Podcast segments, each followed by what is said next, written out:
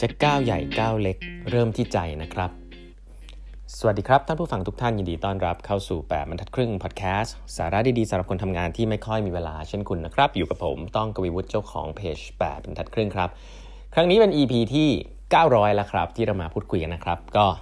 เฉลิมฉลองให้ตัวเองฮะทำมา 900 ตอนแล้วนะครับ ก็ประมาณ 2 ปีกว่าทุกวันนะครับในพอดแคสต์ก็ขอบคุณทุก ๆ ท่านมากนะครับที่ติดตามฟังกันมา ตลอดนะครับ ไม่แน่ใจมีใครเคยฟังถึง 900 ตอนตั้งแต่แรกหรือเปล่านะครับ หรือว่าฟังย้อนหลังกันก็ขอบคุณมาก ๆ เลยนะครับ ก็เพราะมีคนฟังนะครับ ก็เลยมีกำลังใจจะทำต่อนะฮะ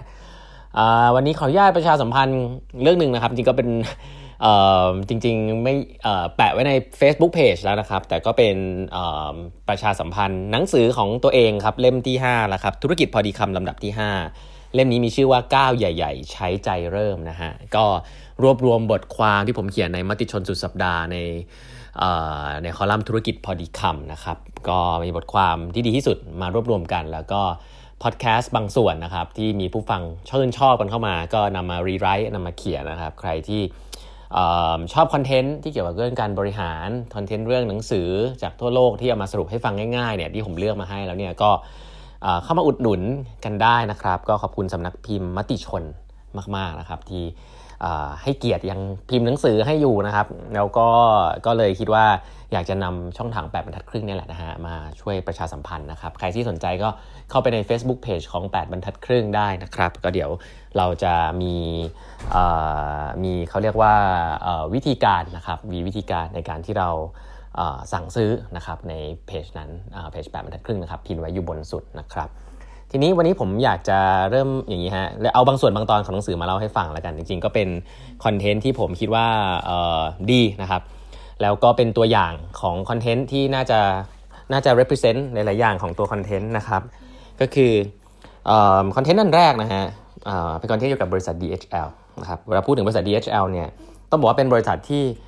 เกือบผ่านการจะจะพังมาหลายหลายทีแล้วนะครับ แต่ว่าก็เป็นบริษัทในในที่ที่ผ่านการ transformation มาค่อนข้างน่าสนใจทีเดียวนะครับ แล้วก็คนที่ชื่อว่าเคนอาร์เลนเนี่ยนะครับก็เป็นคนมีออกนักเขียนหนังสือมานะครับเป็นหนังสือเกี่ยวกับเรื่อง transformation เลย ซึ่งผมว่าเป็นหนังสือที่ดีที่ผมอ่านแล้วก็ดับต้นๆเลยเพราะ practical มากๆนะครับคุณที่เป็น CEO เขียนเองแล้วเขาก็สรุปหลักการนะครับของ leadership 4 ข้อของเคนอาร์เลนที่ตัวเขาเองเนี่ยเขียนไว้นะครับ น่าสนใจมากนะครับ เพราะว่ามันเป็น leadership ที่ไม่ได้กว้างๆครับมัน execute ได้ข้อหนึ่งครับ simplicity ฮะเขาบอกว่าไม่มีอะไรมากครับ คนที่ชอบเรื่อง execution นะครับ CEO ที่จะต้อง drive งานที่มีปริมาณมากมหาศาลเนี่ยคุณทำอะไรให้มันซับซ้อนไม่ได้นะครับ คุณต้องทำอะไรให้มันง่ายๆ เพราะการสื่อสาร simplicity เนี่ยต้องง่ายที่สุดนะครับ จะคิดอะไรให้ลึกแค่ไหนก็ตาม แต่เวลาทำภาพสุดท้ายออกมา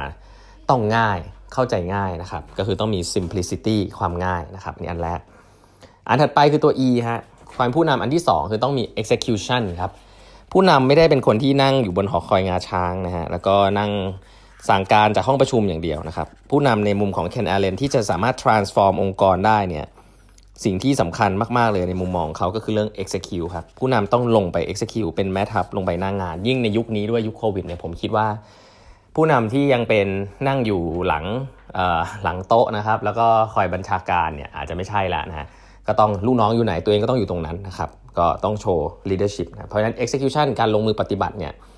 ก็เป็นเรื่องเดียวกันครับเขาบอกว่ากลยุทธ์ที่ดีกับกลยุทธ์ที่ไม่ดีเนี่ยต่างกันเพียงอย่างเดียวก็คือกลยุทธ์ที่ดีเนี่ยปฏิบัติได้ครับกลยุทธ์ที่ไม่ดีปฏิบัติไม่ได้ ซึ่งอันนี้ผมชอบมากนะครับจริงๆ ในองค์กรเยอะมากเลยครับที่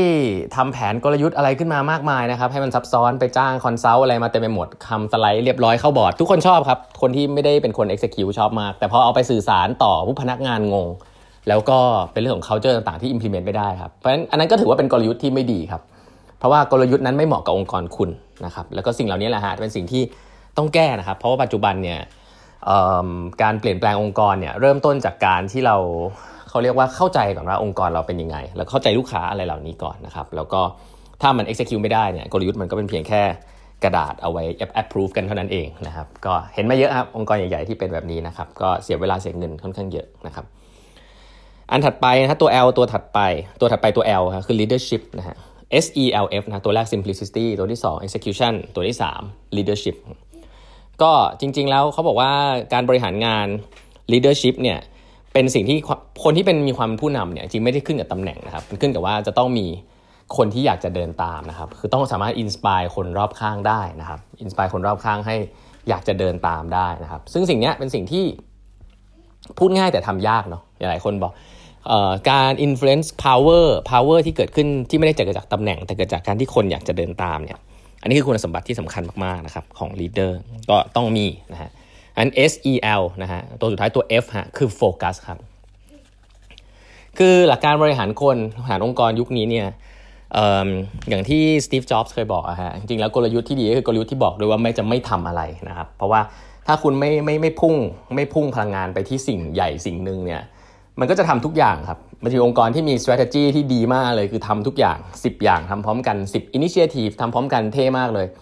คนไม่พอบ้างละนะครับทำแล้วก็สื่อสารแล้วก็งงบ้างละแต่ละอันมันเกี่ยวข้องกันยังไงบ้างละพอมันทำเยอะปุ๊บก็เกิดเหตุการณ์แบบนี้พอเกิดเหตุการณ์แบบนี้ปุ๊บ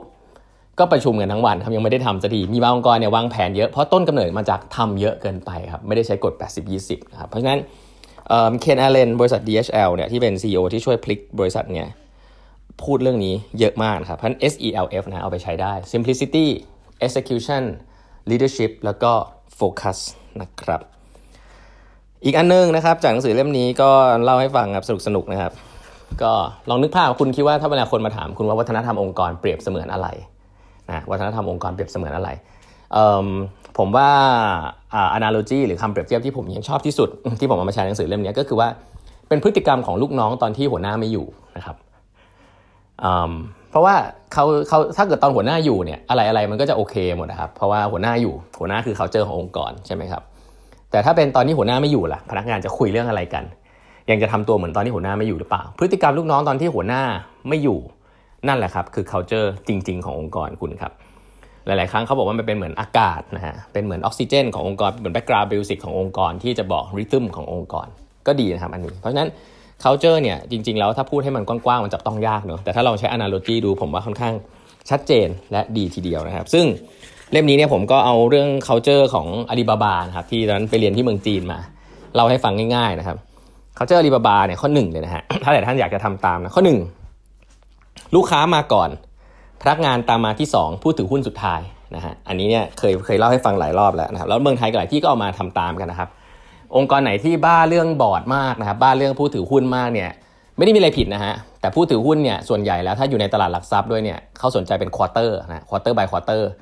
องค์กรคุณจะไปไกลยากเลยนะครับเพราะฉะนั้นถ้าโฟกัสที่ลูกค้านะโฟกัสที่พนักงานที่เป็นคน execute เนี่ยshareholder เนี่ยเป็นแค่ผลลัพธ์ที่ดีเท่านั้นเองครับแต่ shareholder ไม่ได้เป็นเหตุผลเลยนะฮะเพราะฉะนั้นแล้วแน่นอนครับเวลา execution ต้องโฟกัสที่ลูกค้าแล้วก็พนักงานนะครับอันนี้คืออาลีบาบา ข้อ2ครับคือเรื่องของ trust ครับอาลีบาบาเชื่อเรื่อง trust มากนะครับ ก็ต้องมีความไว้เนื้อเชื่อใจนะครับในการทำงาน อันนี้ก็ทำให้องค์กรไปได้รวดเร็วด้วยนะครับ ข้อ3ครับ การเปลี่ยนแปลงเป็นเรื่องปกติครับ โลกเปลี่ยนเร็วลูกค้าเปลี่ยนเร็วครับ การเปลี่ยนแปลงเป็นเรื่องปกติครับ อย่าตื่นเต้นกับมันนะครับ ก็ปรับตามไปนะฮะ ข้อ4ครับ ถ้าไม่ทำตอนนี้จะทำตอนไหนนะฮะ อันนี้เป็น culture ที่แปลกนะ if not now when นะฮะ if not now when แล้วถ้าคุณไม่ทำแล้วใครจะทำ is not who if not you then who อ่าเคยได้ยินคำเหล่านี้เนาะคำพวกนี้ก็เท่ดีนะ แต่ผมคิดว่าเวลาจะเอากลับไปปรับใช้เนี่ยก็เหมือนกับเป็นการสร้าง culture อย่าไปก๊อปเขานะฮะ แต่ก็มันก็เป็นคำที่ผมคิดว่าเขาก็สามารถคงจะสามารถเอามา implement ได้ประมาณหนึ่งในองค์กรเช่นเดียวกันครับ ข้อ5ฮะทำงานอย่างมีความสุขนะครับ แต่ว่าใช้ชีวิตอย่างจริงจังครับ